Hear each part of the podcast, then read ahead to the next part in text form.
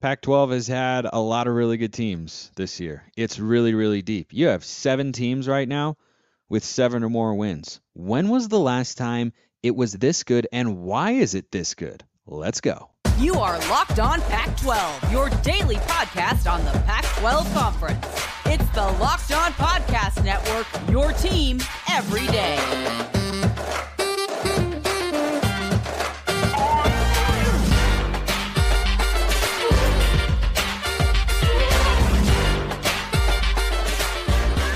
Welcome, everybody, to another episode of Locked On Pac 12. I'm your host, Spencer McLaughlin. Thank you so much for making this your first listen or your first view of the day, part of the Locked On Podcast Network, your number one source to stay up to date with our beloved Conference of Champions, which is why, if you haven't already, please continue to like, comment, subscribe wherever you listen to or watch this show, which today is brought to you by Omaha Steaks, a gift from the heart, a gift that will be remembered with every unforgettable bite. Order with complete confidence today knowing you're ordering the very best. Visit omahasteaks.com, use promo code locked on at checkout to get that extra $30 off your order. And I am joined once again today here on Locked On Pac 12 by I imagine a, a, jubilant Carter Baines of BeaverBlitz.com. He had a pretty good uh, up and down Saturday afternoon. There were highs, there were lows. It ended in a high. But um, Carter, just real quick, a, a mood check for you on a personal level there, my friend. How's it going?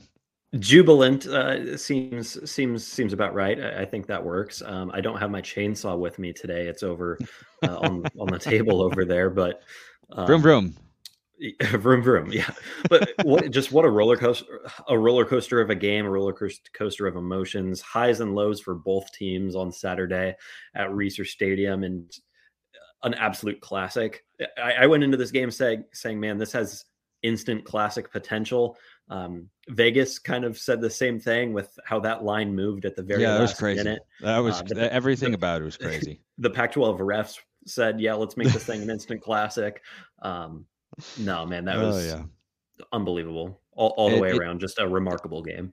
Yeah, it, it, was an amazing college football game and a rivalry game to boot. We'll get to the, the ramifications from that later. But you and I were talking before we came on here to record the show about you know the depth of the Pac-12, and it's really deep it's it's really deep. You know, a few weeks ago there were three teams legitimately with a shot at the college football playoff in the Pac-12: USC, UCLA, and Oregon.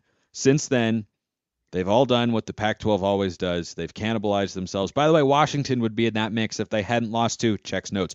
Arizona State. Like, how do you how do you explain that? That's the most Pac-12 thing of all Pac-12 things. We also play nine-game conference schedule, unlike those cowards in the SEC. But anyway, so um, I, I really think that this has been an exceptional year. I'm so excited for bowl season because I want to see these Pac 12 teams go on national television and put up a good mark. After the last couple of years have been really, really bad, I think you could have some good matchups because there are going to be some good teams playing in some, you know, lower tier, quote unquote, bowl games or whatever against opponents that I think they could beat. But we, we were looking at it, Cart. This is really kind of the deepest the conference has been when you're going top to bottom quality of teams and with the number of good teams you have at the top since like 2012 2013 there have been some good years but that year you had four teams end the season including their bowl game with 10 wins you could very easily have that this year because you've got UCLA Oregon State Oregon all sitting at 9 wins right now and then and Utah by the way all sitting at 9 wins and then Washington and USC are already at double digit wins. You could look up at the end of the year and go, man, the Pac 12's got a lot of good teams where Washington State is team number seven. It's been remarkable. Yeah, you bring up the whole like good teams playing in lower tier bowls in, in, in quotes thing. And I use that as kind of a test of all right, how deep is the conference? Because I go back to to 2012, the last time Oregon State finished the regular season at nine and three. The Beavers played in the Alamo Bowl that year, which obviously is like you know that's the number two bowl in the Pac-12. So if you're a nine-win Oregon State team going to that bowl that year, but then you look up this year and you say, "Wow, we're we're going where? We're going to El Paso potentially." Like you could see a nine-win Oregon State team rank in the top 15 and go to the the Sun Bowl because there's five teams ahead of it in the Pac-12 standings that you know in bowl selection processes look more attractive for for various reasons, but I think that speaks more to the depth of of the conference this year and and where it's come from the from years past.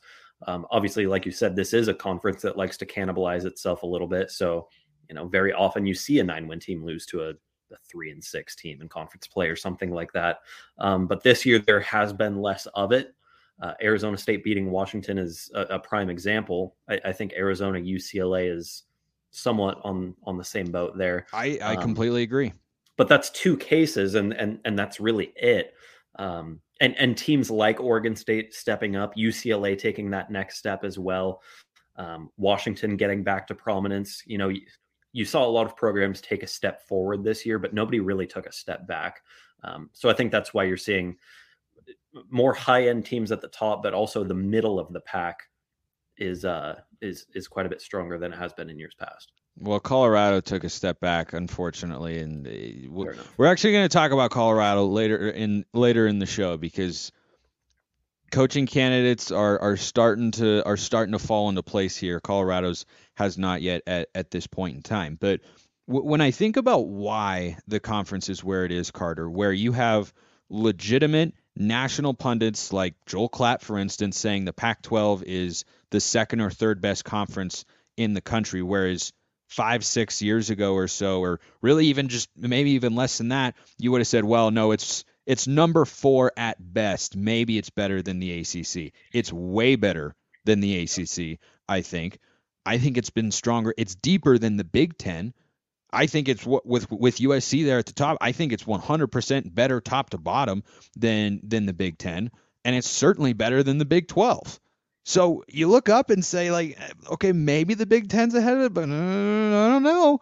With USC in there, kind of feels like they're in that category. But the the way that this has happened, Carter, I think has been pretty simple. They've brought in a lot of really good quarterbacks and they're making good coaching hires. And we'll see if the the teams that have to hire new coaches now, Arizona State, of course, bringing in Kenny Dillingham. We'll be talking about that tomorrow here on the show with my guy Richie Bradshaw Locked On Sun Devils. You're making good coaching hires, whereas from 20, you know, 14 to 2020, we saw Clay Helton at USC. we saw Gary Anderson at Oregon State. I'm sorry I Ooh. even brought it up. Ooh, yeah, yeah.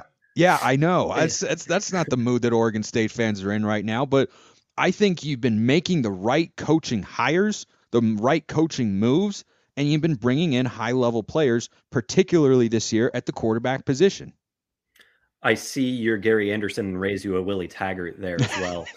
um, no, I when you were when you were discussing this, I I was thinking internally, man, this comes back to coaching and it comes back to quarterbacks, and you hit on both of them. For one, coaching look at what Kalen DeBoer has done in year one at Washington. Look at what Lincoln Jonathan Riley. Smith, yes, look at what Jonathan Smith has done over four now going on five years at Oregon State. Lincoln Riley coming in right away, turning that program around. Um, or, or, maximizing it, I guess is is the better way of putting it. Chip Kelly building UCLA over a couple of years. I mean, these are great coaching performances. Kyle Whittingham, of course, is is as steady as it comes at Utah. So steady um, Eddie. Exactly. Like the top half of this conference is just loaded with elite coaching, really. And it, as well as the, the quarterback position, too. A lot of this has, has been done with the transfer portal. I mean, most of the starting quarterbacks in this conference are portal guys. Michael Penix nine, Jr., I believe the number is nine. Michael Penix Jr., Caleb Williams. I mean, the only guy who's actually homegrown and like legitimately good is Dorian Thompson Robinson. Correct but like everybody else that is remotely good in this conference at the quarterback position is a transfer. So again, that I think that partially goes back to the coaching situation as well, where you know credit to the coaches for going and identifying that talent and landing it. Um, no, it's it, it first and foremost comes back to the coaching. The Pac-12 has a much higher level of coaching from top to bottom right now than it did even two three years ago, um, and you are seeing better play from the most important uh, position on the field. Yeah, the, the coaching hires have been tasty in a number of ways, kind of like Omaha Steaks. The steak expert at Omaha Steaks have put together special curated gift packages to help take the guesswork out of gifting and make you a holiday hero because guess what? It's officially the holiday season. Christmas music, Christmas trees, Christmas lights, everything Christmas oriented. Yeah, that's all fair game in my view right now. Go to omahasteaks.com and use code locked on to get checkout to go get $30 off your order at checkout. Send an assortment of mouth-watering favorites guaranteed to impress, like the legendary's Butcher's Cut Filet Mignon, my personal favorite cut of steak, though there are many. There are many great options there. Air-chilled boneless chicken, ultra-juicy burgers, and even easy-to-prepare comfort meals that are ready in a flash. Omaha Steaks is a gift from the heart, a gift that will be remembered with every unforgettable bite. Order with complete confidence today, knowing you're ordering the very best. Visit omahasteaks.com, use promo code LOCKED ON at checkout to get that extra $30 off your order. Minimum order may be required. I, I, I just think it really does come down to coaching because look like go up and down. DeBoer at Washington, that looks like a home run. Lanning at Oregon had some stumbles this year, but looks like a good hire. Did he come into a fortuitous situation? Yeah. So did Brent Venables. Look how that went. Like when you have a guy who who isn't it, who can't find it, it becomes very clear very soon.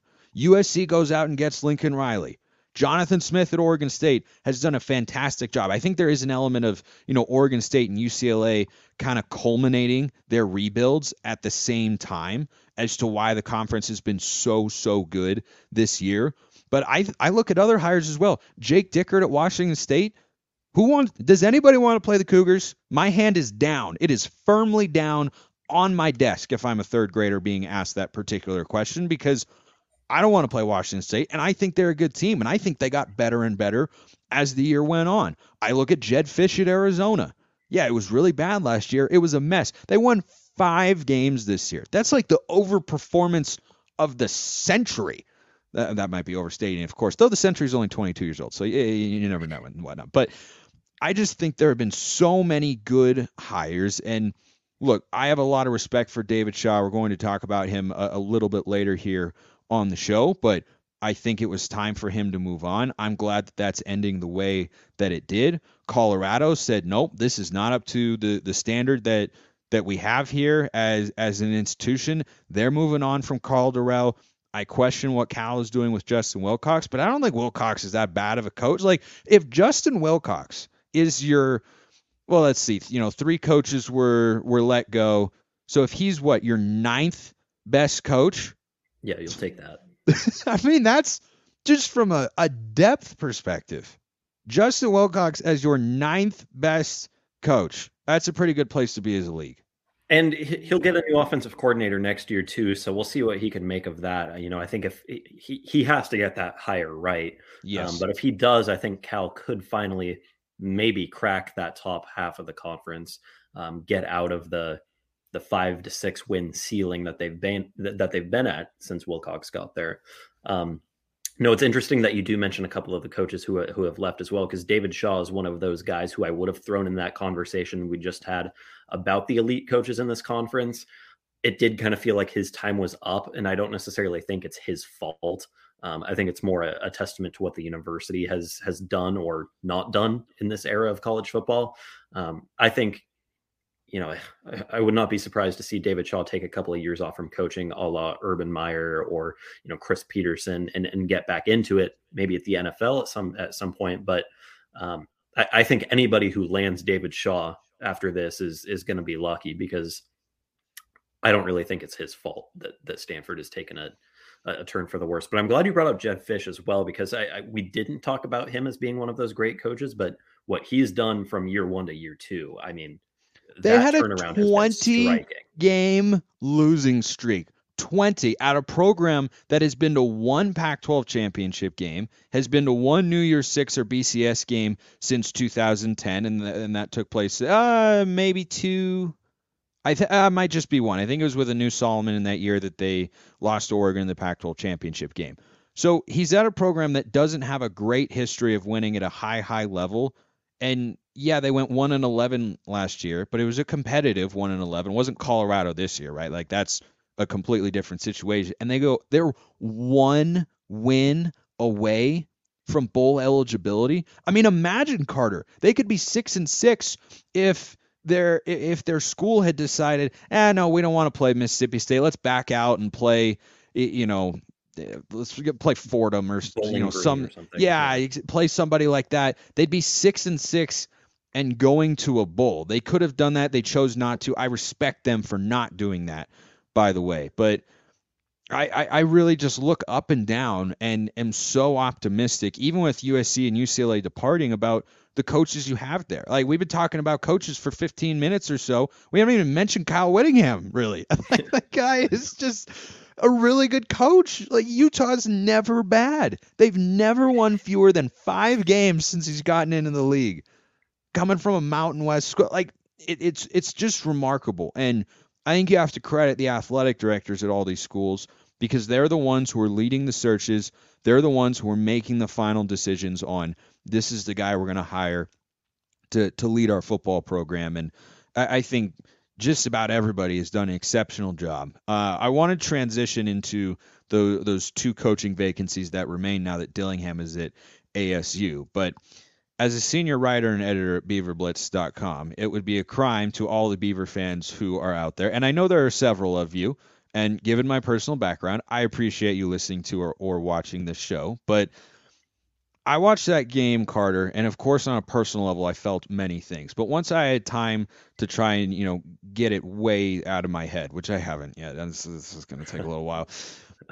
I feel like for Oregon, it's not more. It's it's it's a bad loss. That's what it is. Not worried about the trajectory there. But for Oregon State, because you were down big, because you were at home, because Oregon was rolling and that's a game where in previous years, the Beavers might have thrown in the towel and said, better luck next year, maybe. It felt like to me, and I'm curious what you feel on the inside of that program there. I know you're very close to it. It feels like it has the potential to be worth more than just one win on a Saturday in the fall, electrifying though it was for the fans in Reser. Yeah, you know, it was it was kind of the pinnacle of this rebuild. Um, it it felt like the finishing touch on the, the process that has taken now four going on five full years um, to, to build it up from a, a one win program and, and a two win team from Jonathan Smith's first year to notching more and more wins on an annual basis, throwing out 2020. You know, they have won. I, I go back, they went from two to five to seven and now to nine if if you throw out COVID. So you know they're they're improving by multiple wins every year, um, and and you know you you cap it off with a win like that in the fashion that you did it against a team of the caliber that you beat at home too in front of countless re- recruiting visitors. I mean, this was the biggest recruiting weekend uh, of the season for Oregon State. The reactions that I've heard from all of those visitors, the reactions that I saw in the Valley Football Center after that game went final, the reactions I saw on the field with players and fans, um, unlike anything I have seen at Oregon State as long as I've been covering the program. And I started covering it this, the, the first year that Jonathan Smith took over. Um, so, you know, this goes back to 2018. The, the emotion I saw after that game, the the tears of joy, the laughter, the you know just uh, overall the emotions was was unmatched. And and that's players that's coaches that's fans.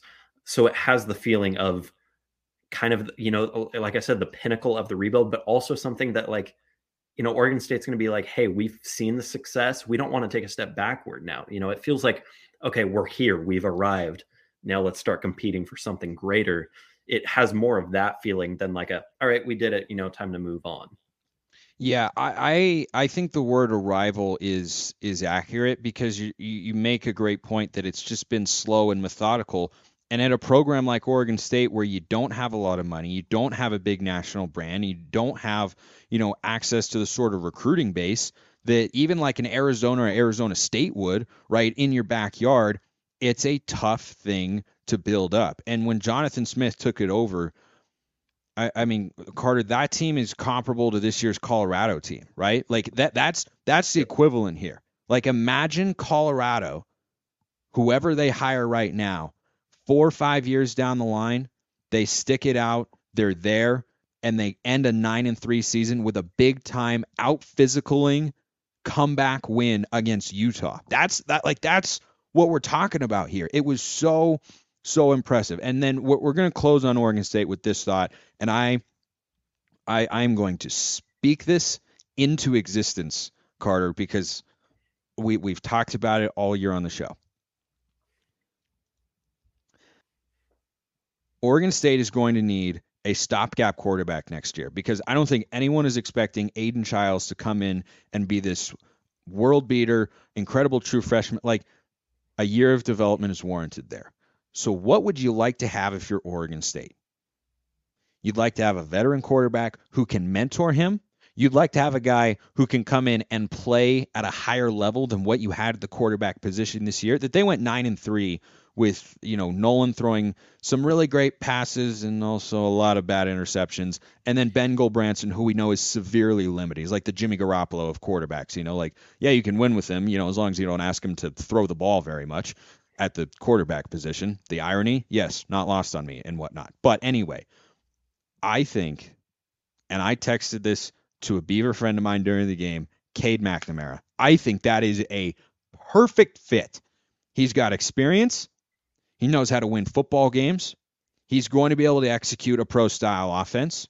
He is a better quarterback and will protect the ball better than than Gulbranson and Nolan did this year. And that's the biggest thing that held Oregon State back. That is a 10 win caliber Oregon State team if they have better quarterback play this year. You could even make an argument for for 11. Not even kidding. It's not it's just not that ridiculous to say. And I think Cade McNamara, who's in the transfer portal, took Michigan to the college football playoff. He was in an offense that was run centric and required him to be a high level executor or game manager. And that's what it, this Oregon State offense needs to reach its full potential. It's rooted in the ground game. Carter, I think that is a match made in heaven. I think that's where Oregon State should go. There are other there are other choices, sure. I think Cade McNamara is a great fit. Cade McNamara is on Oregon State's radar. There are a couple of quarterbacks out there that I know the Beavers are interested in. Um, some have hit the portal officially. McNamara, of course, is going to be number one on a lot of teams' lists. Um, but I don't think there's a team out there that would benefit more from a transfer portal quarterback at this juncture than Oregon State. In fact, I came on, I, I came into the season saying Oregon State at the time was a JT Daniels, what we thought JT Daniels was going to bring via the portal, away from being an 11 and 1 team or a 12 and 0 team. And I think now looking back on how this season transpired, you can make the argument, like you said, you know, the three point loss to USC, the three point loss to Washington.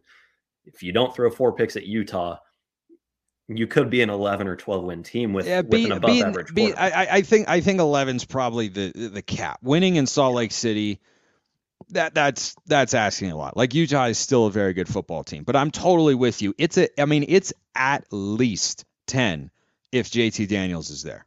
Yeah. And and J and if JT Daniels performs at the level that, you know, we all expected he would um, out of the portal.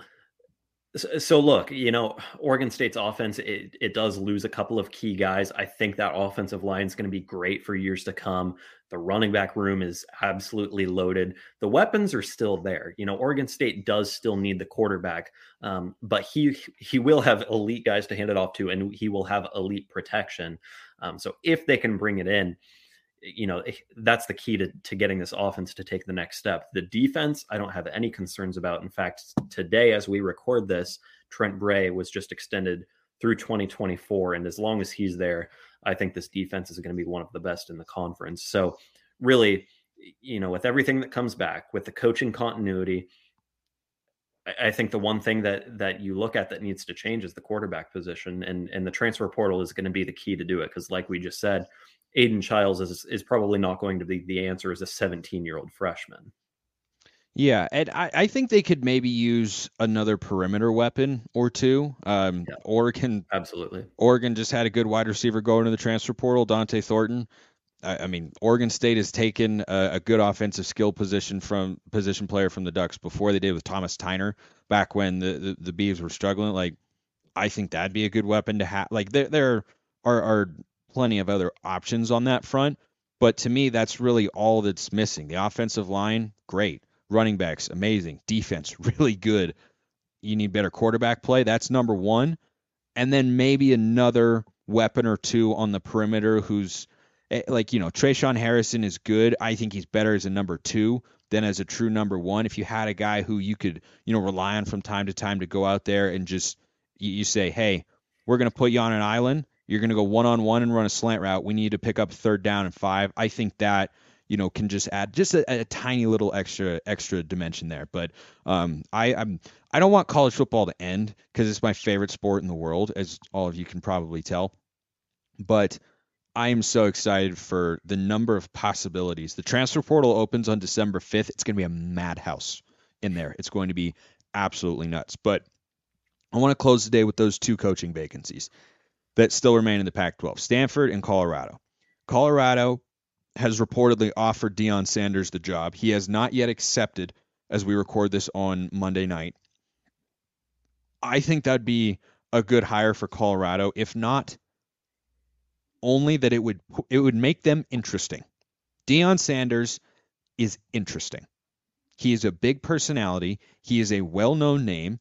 He also appears to be a good football coach. You know he'd probably be able to recruit at a place where you don't have a ton of recruits in your backyard. You don't have a strong national brand right now. And I think there could be some upside there for the Buffs. He'd be going up against a lot of good coaches in the Pac 12, sure, but I think I, I'm interested in that name for Colorado. I still like Paul Chryst because I think that, you know, the Wisconsin and Colorado jobs are similar where you have to do more with less to some extent. I think you have a little more at Wisconsin, but I mean not a not not a total ton for sure. I I think those are interesting names, but Deion Sanders, like that'd be a good hire for the Buffs, right? I, I think so, and uh, it's weird because like Deion Sanders is not a natural fit for Colorado, like whatsoever, in my opinion. But you know, usually when we talk about teams making hires and we're like, wait, really? Like that seems like an odd fit. We say that in a negative way, but I feel like this could be an, an odd hire in a good way for Colorado for the reasons you just laid out.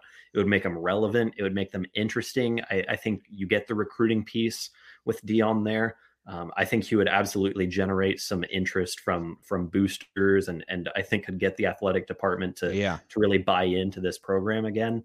Um, How do you not buy you into Deion Sanders? You just look at exactly. him smile, and you're like, ah, I don't know what he's saying, but I agree with him. But I'll say this: if it falls through, there have been a couple of names that you know it might not be on anybody's hot board, and and they might not have even reached out to these guys. I don't know, but I I feel like Bryan Harsin could kind of be a quiet, solid fit for Colorado. I, I, think I think Tom Herman could come back to coaching and be a good fit there. Um, you know, having coached at, at Houston, you know, a smaller school, lower resources. Um, you know, I, I think those are two good football coaches who have proven that they can win and build programs up. Um, obviously, you know, they were let go from their their most recent jobs for for reasons a little bit out of their control. Um, so I, I you know, I, I, think Colorado has has solid fallback out options out there if they don't get Deion. But I, I mean, obviously, if any school that brings in Deion Sanders is going to be interesting, and I, I would kind of like to see that happen in the Pac-12. I don't think Deion Sanders has a chance of being a candidate at the Stanford head coaching opening because nothing about that like that that that that's the sort of odd fit you were talking about where it's like okay that you know that just that just doesn't work but david shaw's not there I will give endless shout outs to David Shaw because I watched him win a lot of football games in this conference. You know, we, we all forget now, but for a good, I don't know, six six years or so, Stanford was creme de la creme in this league, and they were really good, and they were really annoying to play against. And you can argue that it's passed them by, whether or not it's passed David Shaw by with NIL and the transfer portal and just the grind of recruiting and whatnot, or whether or not it's passed Stanford by. I think we're going to see that question get answered with whoever they hire as the next coach. But I don't have a feel here. It's it's early, of course, Carter, but I don't think there's an obvious hire for Stanford because they're not going to just go hire anybody. Because one of the reasons they kept Shaw around longer than other programs might have is that he is such a good guy. That's why I will give him endless shoutouts. There is not. I'd be surprised if he's ever even said a swear word. Like I mean, I mean, the guy has got an impeccable reputation. I hope he goes and joins the Pac-12 network. I think he'd be a great analyst on there. He's really good on camera. But what's your feel on this Stanford job? Because I feel like it's not the best job in in the world right now, and like for I, I for several reasons yeah, I, I don't think there's so that leads me to think eh, there's not really an obvious hire. What do you make of it? No, I, I'm in the same boat. I, I don't look at at one or two guys and say, "Oh, he makes some sense," or you know, the guys that I just named for Colorado with with Herman and Harsin, like those aren't Stanford fits. Um, it, some of the coaches who have been let go across, uh, like Paul Chryst, I, I don't know, maybe like Stanford is just I such could see a. Chryst. Eh, I could maybe see Chryst at Stanford. A, yeah, I mean, it, it makes a little more sense than some of the other ones out there, but it's such a unique university and, and program and athletic department. Yeah. And it's going to take the absolute perfect home run hire to actually get Stanford back to where David Shaw took it for, like you said, half a decade plus. Um, but I, I, you know, I just think that the job itself is not attractive anymore. Where we're at in college football, with all of the things that have transpired recently, and and the developments and the step forwards that this sport has taken, Stanford has fallen behind at a rate that I don't think is matched anywhere. Um, you know, Georgia Tech has fallen off a little bit in that same way. Colorado, you know, in in, in our conference as well. Um, even Cal to an extent, but no, no, nowhere as much as Stanford have you seen the game pass it by as much. And I think until you get that institutional support, it might not really matter who they bring in. My yeah, it, there, it's but. it's a, it's a fascinating situation to follow because of this era of change that we are undergoing in college sports and whether or not they're on an institutional level, like you said, going to commit to it. Whatever happens on that front, you know we'll be covering it here on the show. Myself and my man Carter Baines, everybody else who comes on the show, but we appreciate Carter coming on as always. Good to talk. To. There's so much to talk about. Oh my gosh. I mean, we could have we could have done a 90 minute show. That's not how we roll here at the Locked On Podcast Network, but 90 minute show would have been a piece of cake. Carter, good to talk to you, man. We'll have to do it sometime. Maybe just off air. just roll hour and a half. See what happens. Oh, uh, yeah. So many things would be said. Maybe too many things. All right, that's it. See you next time. Thanks for listening and have a wonderful rest of your day.